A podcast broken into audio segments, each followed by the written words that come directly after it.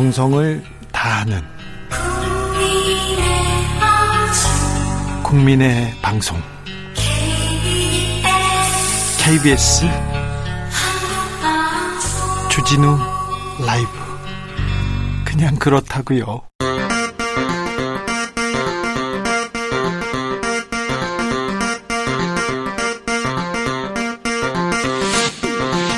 주진우 라이브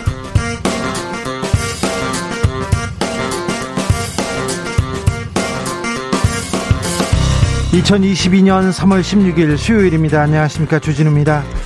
문재인 대통령, 윤석열 당선인이 오늘 만나기로 했는데요. 그 회동이 무산됐습니다. 무산된 이유는 합의에 의해서 밝힐 수 없다고 했는데요. 현직 대통령과 당선인 만난다 예고까지 해놓고 회동이 불발된 사례는 없었습니다. 무슨 일이 있었을까요? 어디에서 틀어졌을까요? 청와대 박수현 국민소통수석에게 물어보겠습니다.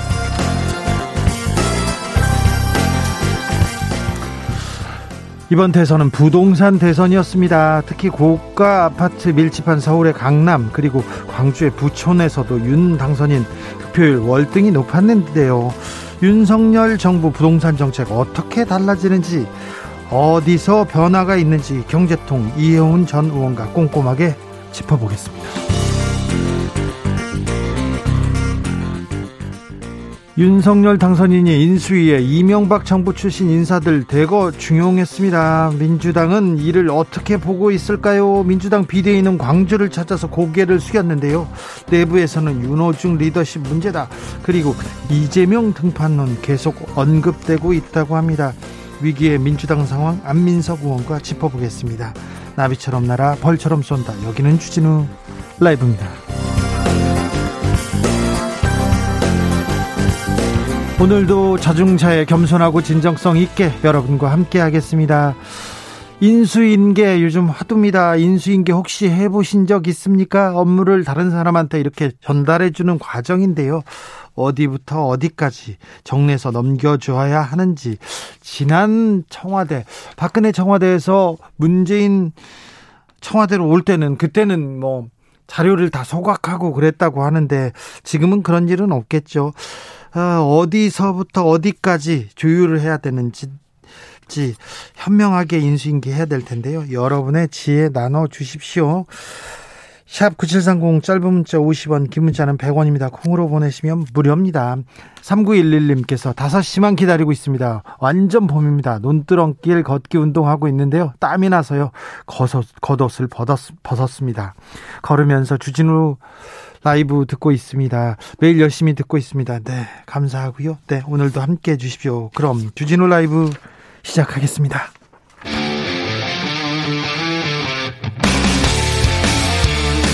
탐사보도 외길 인생 20년. 주 기자가 제일 싫어하는 것은?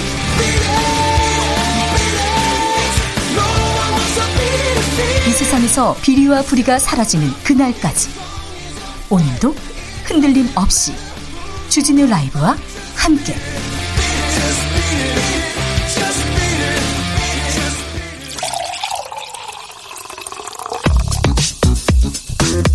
진짜 중요한 뉴스만 쭉 뽑아냈습니다. 줄 라이브가 뽑은 뉴스 주스. 정상근 기자 어서 오세요. 네, 안녕하십니까? 오늘 정오에 문재인 대통령 윤석열 당선인 만나기로 했는데요. 무산됐습니다. 네, 오늘 정오 예정된 문재인 대통령과 윤석열 당선인의 오찬 회동이 불발됐습니다. 이 표면적인 이유는 실무 협의가 마무리되지 않았다라는 건데요. 어, 김은혜 당선인 대변인은 양측 합의에 따라 이유를 밝히지 못하는 점을 양해해달라라고 말했습니다. 어, 그동안 양측의 실무 협의는 청와대에서는 이철희 정무수석이 이 당선인 측에서는 장재원 비서실장이 맡아 해왔는데요. 어, 여러 언론 보도를 보면 이명박 전 대통령 사면과 관련해서 이 당선인 측에서 언론에 쏟아내는 말이 이 청와대로서는 압박으로 느꼈을 수 있다. 뭐 이런 분석도 있고요. 이 다른 한편으로는 임기 말 이 공공기관 인사를 둘러싼 양측의 갈등이라는 해석도 있습니다. 네.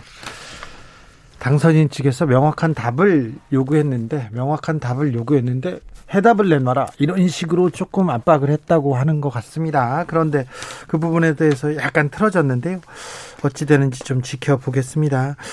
아, 이명박 전 대통령 사면 이 부분이 좀 계속해서 계속해서 압박하는 요인으로 지금 작용하고 있는데요. 민주당에서는 하고 싶으면 당선인 취임 후에 하면 되는 거 아니냐 이렇게 얘기 나옵니다.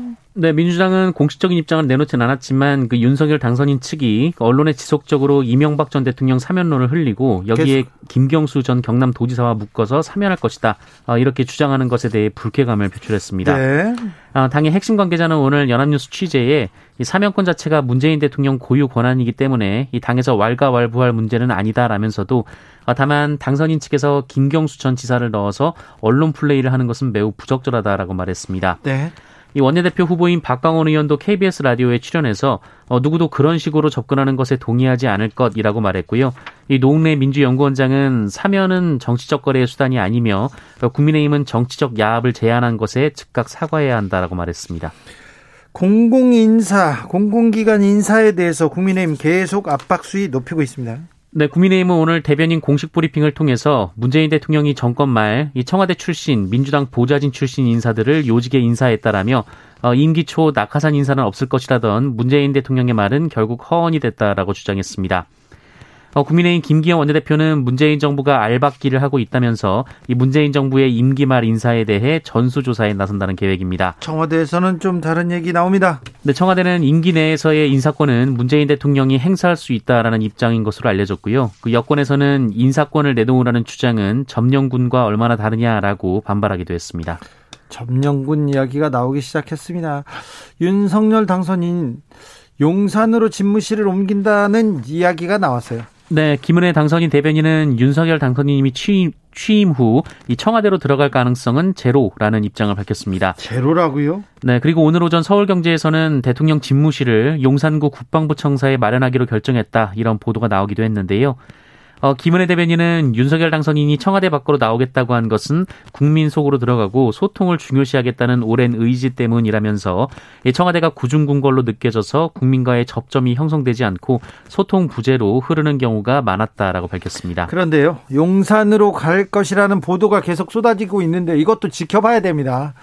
얼마 전까지 광화문이라고 했다가 지금 용산이라고 하는데 용산으로 간다고 해서 국민과의 소통이 늘어나는 것도 아니고요. 용산은 뭐 국방부가 있고 어, 뒤에 용산 미군 기지가 있기 때문에 경호는 이룰지 모르나 모르나 또또 다른 또 해결해야 될 점이 많습니다.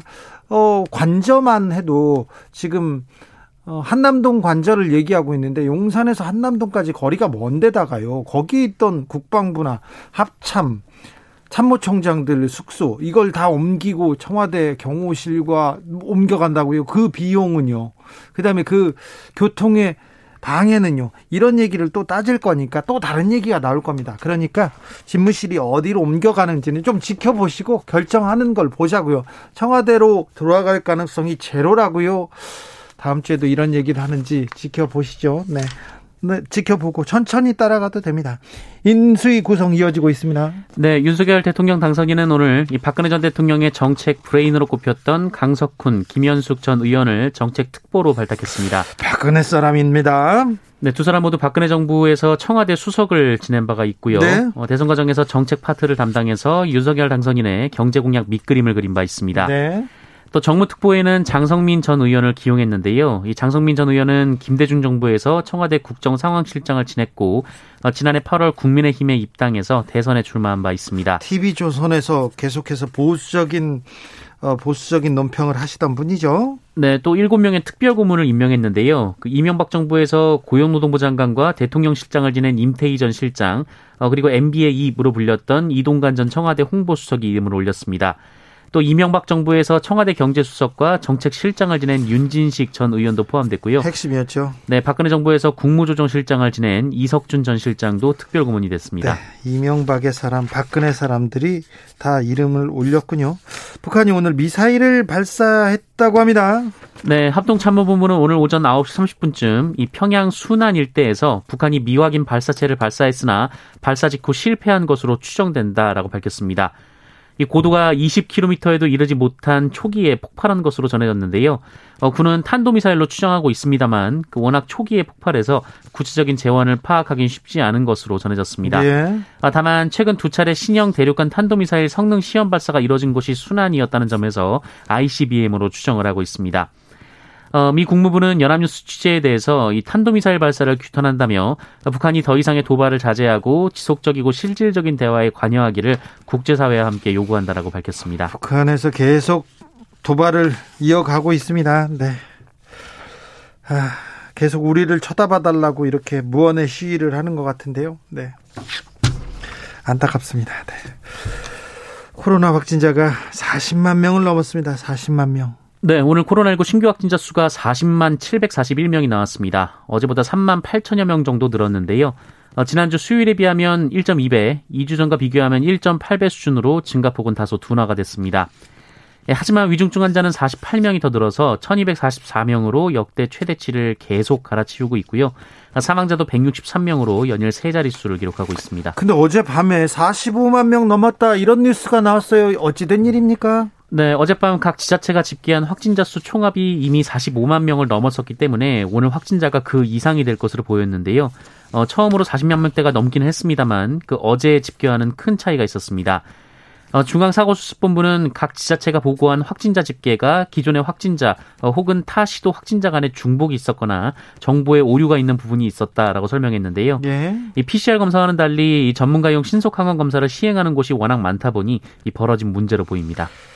코로나19가 1급 감염병에서 제외될 것으로 보입니다.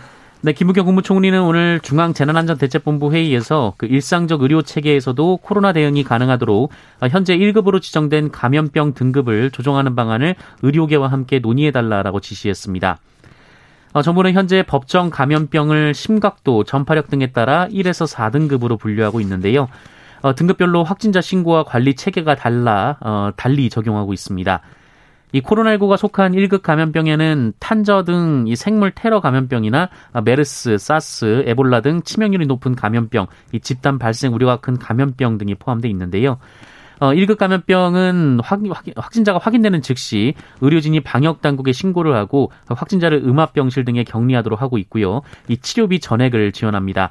하지만 코로나19 확진자가 연일 30만 명에서 40만 명씩 발생하는 상황에서 의료 역량에 한계가 있다라는 목소리가 나오고 있고요. 어, 경기도 의사회에서도 2급이나 4급으로 낮출 것을 권고한 바 있습니다. 정의당 청년 정의당 대표의 갑질이 논란이 되고 있습니다. 네, 강민진 정, 청년 정의당 대표가 직장 내 괴롭힘을 했다라는 주장이 제기됐습니다.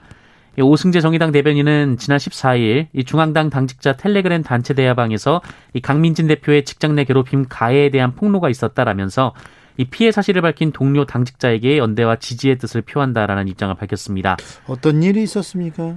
네, 오승재 대변인이 말한 폭로에 따르면 이 강민진 대표가 이 청년 정의당 당직자에게 이 구두로 1년 계약을 맺고도 대선 이후 이 고용 연장 요구를 회피했다라고 하고요.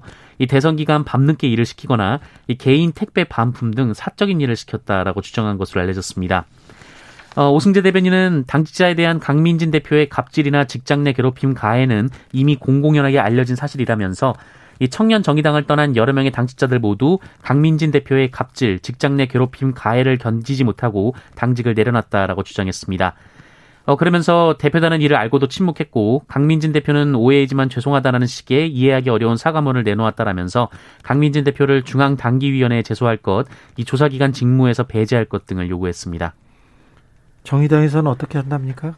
네, 일단 강민진 대표는 SNS에 노동자를 위한 정당 내부에서 노동권과 관련한 논란이 발생한 데 책임을 통감한다며 사의를 표명했고요. 진상조사에 성실히 임할 것이다 라고 말했습니다. 이 정의당 대표단도 긴급 회의를 열고 진상조사위원회를 구성하기로 했고요. 어, 여영국 정의당 대표는 이 상처를 받은 피해자와 상심하신 국민들께 사과드린다라면서 엄정한 조사를 통해 합당한 조치를 취할 것이다라고 밝혔습니다. 국민의힘이 선거가 끝나자마자 검찰총장 물러나라고 이렇게 압박을 가합니다. 근데 김호수 총장 물러나지 않겠다는 입장을 냈습니다. 네, 김호수 검찰총장이 국민의힘에서 나온 사퇴 요구에 스스로 물러날 의사가 없다라는 취지의 공식 메시지를 내놨습니다. 네. 이 대검찰청은 오늘 오전 출입기자단에 보낸 입장문에서 어, 김호수 검찰총장은 법과 원칙에 따라 본연의 임무를 충실하게 수행하겠다라고 밝혔는데요. 어, 남은 임기를 모두 채우겠다라는 의미로 보입니다. 어, 지난해 6월 1일 취임한 김호수 총장은 이 검찰청법에 따라 임기 2년을 보장받을 경우 내년 5월 31일까지 지급받게 됩니다. 어, 5월 10일 새 정부가 출범하는 만큼 1년 넘게 윤석열 정부와 함께할 것으로 보입니다. 네.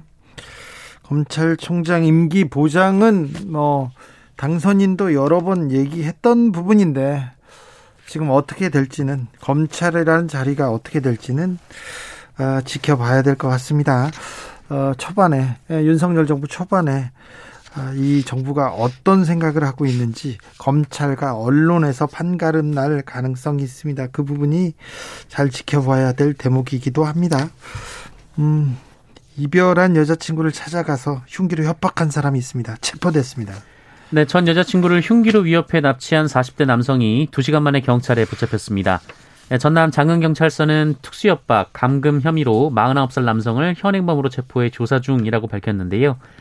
어, 이 남성은 어젯밤 8시 10분쯤 전남 목포시에서 37살 여성에게 흉기를 들이대고 강제로 차에 태운 뒤 2시간가량 어, 운전한 혐의를 받고 있습니다. 체포됐습니까? 구속영장 청구됩니까? 네, 경찰은 남성에 대한 구속영장을 신청할 방침입니다. 네. 잡아가야 됩니다. 절대 격리시켜야 됩니다. 이 사람들. 화력발전소에서 근무하던 40대 노동자가 또 숨졌습니다. 네, 경남 고성에 있는 삼천포 화력발전소에서 40대 노동자가 48m 높이의 계단에서 떨어져 숨진 일이 있었습니다. 아이고. 어, 이 노동자는 협력업체 소속이고요. 그젯밤 동료와 함께 2인 1조로 시설물 점검에 나섰다고 합니다. 어, 그러다가 육안으로 시설물을 점검하던 중 떨어진 것으로 추정이 되고 있습니다. 여기 제 중대재해처벌법 적용 대상입니까? 네, 고인이 소속된 협력업체 한전산업개발 그리고 원청인 한국남동발전 모두 상시근로자 50인 이상으로 중대재해처벌법 적용 대상입니다. 네, 좀 지켜보겠습니다. 왜 닭이 한 닭 한 마리가 이렇게 비싸지 이렇게 생각하던 분들 많지요. 그런데 닭고기 업체들이 12년간 가격을 담합했다고 합니다. 네, 어, 치킨이나 닭볶음탕 등에 사용되는 그 육계 신성육 제조 판매업자들이 12년간 다양한 수단을 동원해서 가격 인상을 담합한 사실이 공정거래위원회에 적발됐습니다. 예. 어, 육계 신성육 시장의 77% 이상을 차지하는 하림 등이 포함됐는데요. 이들은 지난 2005년부터 2017년까지 어, 육계 신선육의 판매 가격 산정식을 구성하는 모든 가격 요소를 공동으로 결정하거나 또 출고량, 병아리 입식량 조절을 합의하는 등 거의 모든 수단을 동원해서 담합한 것으로 전해졌습니다. 어, 이에 공정위는 시정명령과 함께 과징금 1,758억 2,300만 원을 부과했습니다. 1,700억 이상을 부과했다고 합니다. 어찌 되는지 닭값을 어떻게 조정해서 얼마나 돈을 벌었는지 이렇게 많은 과징금이 나왔는지 계속 저희가 지켜보겠습니다. 주스 정상근 기자 함께했습니다. 감사합니다. 고맙습니다. 1521님께서 어, 어느 정권 때 사람이면 어떻습니까? 일 잘하면 되지요. 네, 일 잘하는 사람이었으면 좋겠습니다. 9193님, 사수가 인수인계 할 때 폰 메모장에 깨알같이 적어서 지금 혼자서도 잘해요. 좋은 사수를 두셨습니다. 네. 9909님, 인수인계 꼼꼼하게 빠뜨리지 말고요. 솔직히 새 정부 걱정됩니다. 그냥 너희들이 했던 건 다 나쁜 나쁘니까 다 잘못됐으니까 다시 할 거야 이러면 안 되고요. 국민의 삶을 가지고 임상 실험 하지 마세요. 이렇게 얘기하셨습니다. 조혜숙님은 저는 출산 때문에 회사를 그만뒀어요. 인수인계 두 달 하고 나왔는데 퇴사 후 3개월이 지나도록 업무 관련 문의 전화가 오더라고요. 일 못하는 후임 들어오면 정말 머리 아파요. 이런 의견도 주셨습니다. 교통정보센터 다녀오겠습니다. 김한나 씨.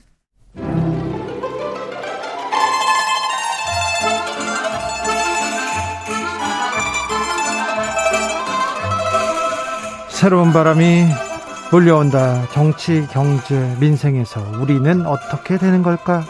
변화의 바람 속에서 더 멀리, 더 넓게 보는 제3의 눈이 되어드리겠습니다. 이해운의 정치 해안.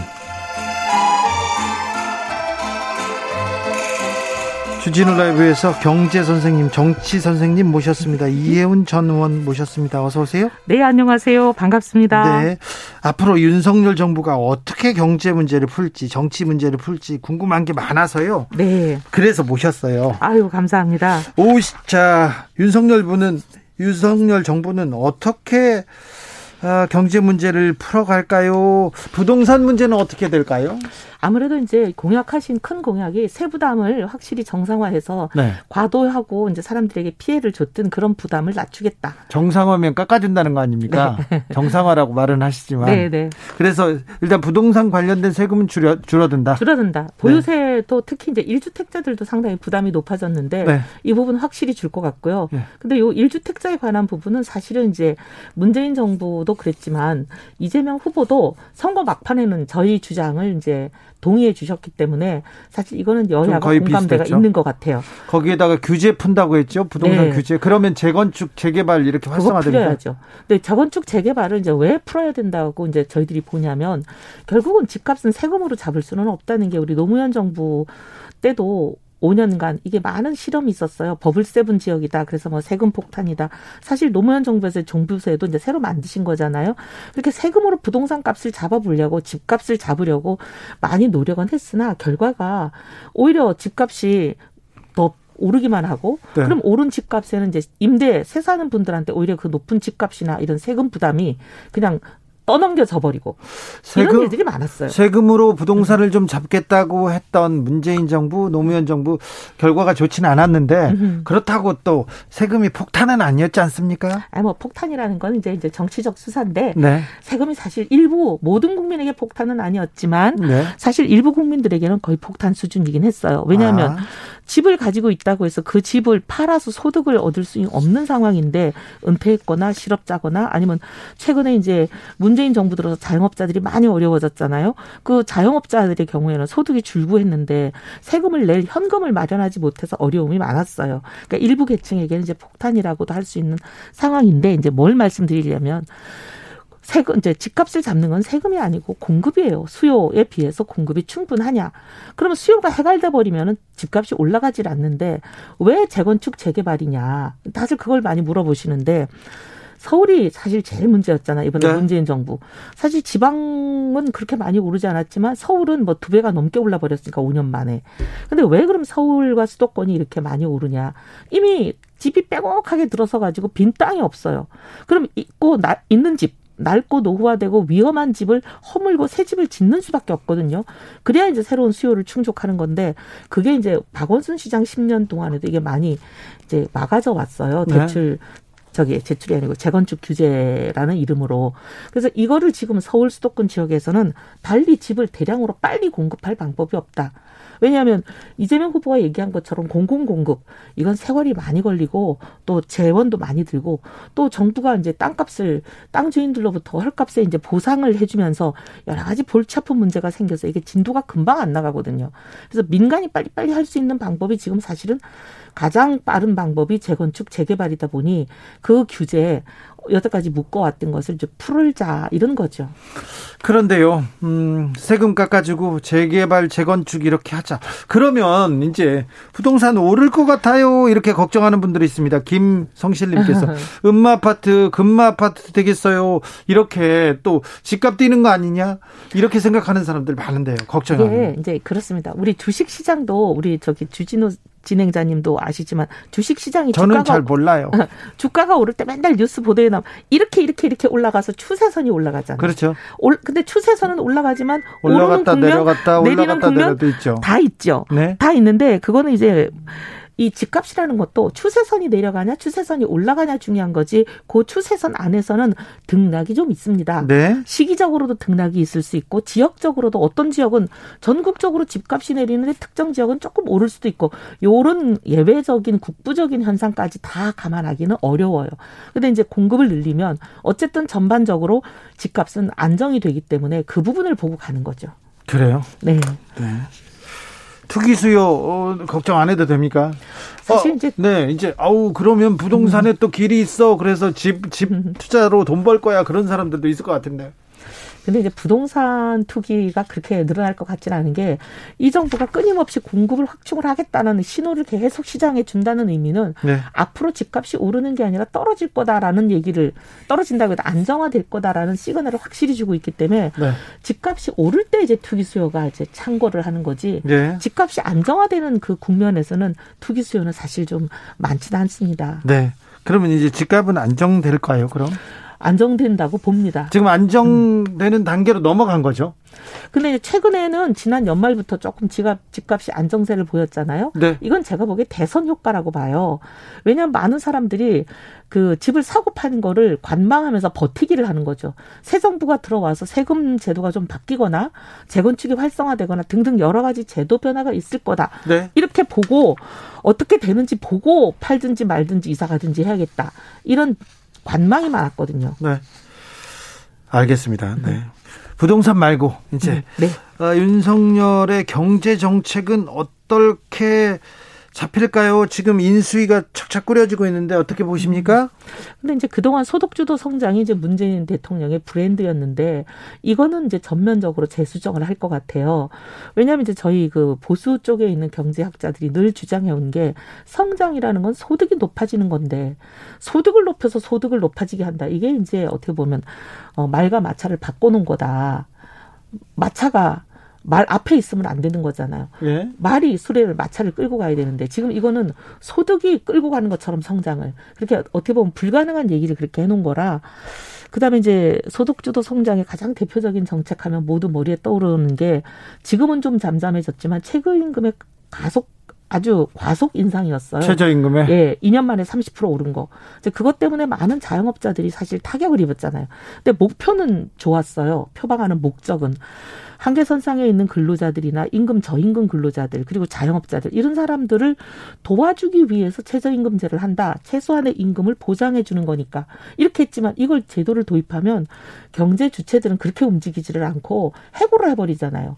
왜냐하면 이분들을 고용하는데 비용이 많이 들어지 들어가면 해고하는 걸로 오히려 결정을 해버리는 바람에 수많은 그 사실 아르바이트생들 편의점이다 식당이다 뭐 PC방이다 이런 데 많은 그 저기 아르바이트생들 이런 분들이 실업으로 내몰린 거 아니에요. 그래서 이런 거는 어, 성장에 도움이 안 된다는 게 저희가 그동안 주장해 온 거라 아마 성장은 이렇게 가는 것보다 4차 산업혁명을 선도하는 국가로 우리 대한민국이 IT 강국이니까 그 IT 강국의 그 장점을 최대한 활용해서 앞으로 대한민국이 50년, 100년 먹고 살 수 있는 성장 엔진을 만들겠다. 이렇게 가는 것 같아요. 아이노믹스의 핵심은 그러면 성장 동력을 만들겠다. 네. 그리고 규제를 풀고 사실 규제가 많이 있으면은 이게 이제 활성화가 잘 안 되잖아요. 최근에 이제 동학개미, 서학개미 해가지고 많이들 말씀하셨지만 원래 시도, 시중의 유동성이 풀리면 가장 바람직한 방법은 생산적인 투자처로 그 자금들이 몰려가야 되거든요. 네. 근데 워낙 규제가 불합리한 규제들이 더 옥죄다 보니 사실 그런 생산적인 투자처, 기업에 투자하기가 쉽지가 않으니까 그냥 주식시장으로 몰려간 거죠. 근데 이명박 정부 초기에 음. 인수위 시절에도 이 얘기 나왔던 것 같아요. 규제 전봇대를 뽑 겠다. 규제 네. 대못을 뽑겠다. 박근혜 정부 때도 그랬고요. 지금도 비슷한 얘기예요. 규제를 철폐해 가지고 성장하게 만들겠다. 그런데요. 아니 전 세계가 저성장 시대로 이미 돌입했는데 우리만 뭐 성장하겠다 이명박 대통령 747로 우리만 성장해가지고 뭐 1등이 되겠다 이거 사실 좀 뜬구름 잡는 얘기 아닙니까? 747은 사실 현실 가능성이라기보다는 국민들에게 희망과 꿈을 주는 공약이었다고 보고 근데 이번 대선에서는 이재명 후보가 그걸 했어요 555 사실 555가 오, 네. 예, 진보판 MB의 747이죠. 아, 그렇습니다. 예, 그렇죠. 네. 그러니까 윤석열 후보는 그런 공약을 안 했거든요. 그래서 오히려 그 개인의 창의성이 만개할 수 있도록 정부는 규제를 풀어주고 그 대신 공정한 질서는 반드시 정부가 관리자로 이것을 저기 가르마를 타줘야 되는 거죠. 왜냐하면 불공정한 행위를 하는 사람들, 뭐 부당한 피해를 입히는 사람들 이런 사람들을 정부가 관리를 안 해주면 시장이 그냥 정글처럼 약육 방식에 그냥 밀림이 돼버리잖아요. 아, 저도 그게 걱정이에요. 지금 성장을 한다고 해도 음. 대기업 재벌들은 굉장히 고관이 가득가득 찹니다. 그런데 자산 소득의 양극화로 빈부격차는 더 커지는데 성장을 통해서 이걸 다 마련한다. 아, 조금 음지에 있는 사람들에 대한 따뜻한 경제, 따뜻한 정책도 좀 있어야 될 텐데요. 있어야죠. 당연히 있어야죠. 그러니까 예를 들면 윤석열 후보의 부동산 공약도 보면 자력으로 내 집 마련이 되는 사람들은 시장에서 해결하게 규제를 풀어주겠다 이거고 자력으로 내 집 마련이 안 되는 분들을 위해서는 이제 공공 임대주택 그리고 민간 임대주택을 대폭 늘리겠다. 그래서 그게 이제 청년 원가주택, 역세권 척집주택 이런 거잖아요. 그러니까 그렇게 시장 질서가 어, 민간에 의해서 다동 돌아가게 하는 부분과 함께 반드시 병행돼야 되는 게 이 시장 경제에서 도태되거나 자기 몫을 네. 못 찾는 취약계층들을 보호하는 그런 정책이 병행이 돼야죠. 네. 아무튼 성장을 통해서 낙수 효과 음. 가능하다고 보십니까? 개인적으로도 그렇게 보세요? 아니요, 낙수 효과가 옛날 같지는 않습니다. 그렇진 않죠. 이미 예, 사실 낙수 효과가 처음 박정희 대통령 시절, 네. 뭐 전두환 대통령 시절 70년대, 80년대 우리가 그때는 낙수 효과가 있었죠. 근데, 근데 지금은 많이 줄었어요. MB 때 이미 안 된다는 걸그 그, 그 경험상 알아요. 그래서 이제. 그 성장의 과실이 수출 대기업 몇 개에 머물러 있지 않도록 공정한 시스템을 만드는 게 정부가 할 일이에요. 네. 불공정 거래 막아주고 뭐 이렇게. 8998님께서 최저임금 내년부터는 어떻게 됩니까? 이렇게 물어보는데요. 제가 어떻게 된다고 지금 말씀드릴 수 있는 위치는 아니지만 네. 그 물가 연동제 최저임금이라는 게 이제 경제 성장률, 물가 상승 이런 거와 감안해서 물가가 오르면 최저임금도 올라야 되니까 그리고 경제가 성장해서 벌이가 좀 좋아졌으면 임금도 늘려줘야 되니까 이런 중요한 관련 경제 지표와 연동되게 아마 체계를 고칠 것 같아요. 네. 그래서 그때마다 막 줄다리기를 하고 밤샘 싸움을 하고 막판 고성이 오가가지고 뚝딱 이상한 도무지 이해할 수 없는 숫자가 나오고 이런 일은 이제 없어 지도록 할 것 같아요. 네. 어, 이명박 박근혜 정부 인사들이 인사 인수위에 속속 들어옵니다. 특별히 경제 분야에도 지금 계속 이름 불리는 사람들이 있는데 어떻게 이제 어떤 정책으로 구사할까요, 이분들이? 이분들은 아마 소득주도 성장과는 반대로 할 겁니다. 이제 보수 정부가 늘 이제 주장하는 게 규제를 풀고 세금을 내리고 이래서 경제의 선순환 구조를 만들자 늘 그 주장이잖아요. 네. 그게 어떻게 보면 가장 압축적으로 요약한 게 박근혜 정부의 공약이었던 줄푸세죠. 네. 규제는 줄이고 세금 저기 아니 아니 줄푸세 있었다. 네, 줄푸세 기억난다. 예, 네. 예, 세금은 줄이고 그다음에 규제는 풀고 규제 예. 법 기강은 세우고 네. 이런 게 있었는데 이제 그게 어떻게 보면 보수 진영의 경제의 가장 큰 골간이긴 합니다. 아 줄푸세. 네. 음. 아우 기억나. 근데 이제 문제는 그렇게 해놓고 나면 보수 정부가 끝나고 나면 이제 진보 정부는 또 생각이 다르다 보니까. 취임하자마자 또 이제 그 정책들을 어떻게 보면 폐기하거나 어 무효화 그렇죠. 시키는 일들이 많았죠. 반대로 가려고 하죠. 네. 네. 그래서 이제 왔다 갔다 진폭이 큰 것 같아요. 네. 경제, 부동산 아, 좀 잡아주겠지 하는 기대하는 국민들이 많습니다. 그래서 표를 얻었던 것 같아요. 그렇죠. 네. 그래서 희망을 주는 와이노믹스가 돼야 될 텐데. 네. 걱정 안 해도 됩니까? 현재로서는 저는 뭐 걱정할 이유가 없다. 왜냐하면 이제 윤 당선인이 후보 시절부터 끊임없이 주장해온 바가 공약으로 갔고, 그 다음에 그 공약을 같이 만들었던 사람들이 이제 정부에 들어가지 않겠습니까? 네. 그러면 어, 차질 없이 그 계획은 진행이 될 것 같아요. 근데 단 국회에서 통과해야 되는 법이 걸려 있는 경우는 좀 쉽지는 않을 것 같습니다. 아. 180석 거야가 우리하고 생각이 다르기 때문에. 네. 5591님께서 완벽한 공약 이행되길 꼭 음. 이행되기를 바랍니다. 얘기합니다. 네.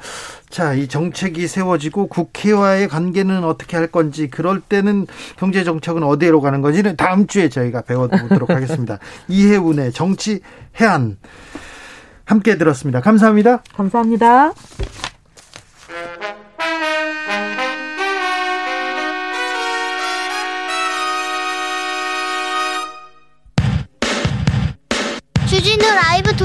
퀴즈.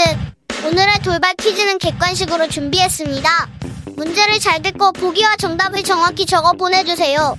윤석열 당선인이 여성가족부 폐지 방침을 발표하면서 여가부가 다시 논란의 중심에 섰습니다. 어제 주진우 라이브 훅 인터뷰에 출연한 이수정 교수는 사실 여가부 영어 명칭에는 여성이란 단어가 포함되어 있지 않다. 영어로는 gender equality 라고 한다고 했는데요. 여기서 문제 여성가족부의 전체 영어명은 무엇일까요? 보기 드릴게요. 1번 Ministry of Gender Equality and Family 2번 Ministry of Economy and Finance 다시 한번 들려드릴게요. 1번 Ministry of Gender Equality and Family 2번 Ministry of Economy and Finance 샵9730 짧은 문자 50원 긴 문자는 100원입니다. 지금부터 정답 보내주시는 분들 중 추첨을 통해 햄버거 쿠폰 드리겠습니다. 주진우 라이브 돌발 퀴즈 내일 또 만나요.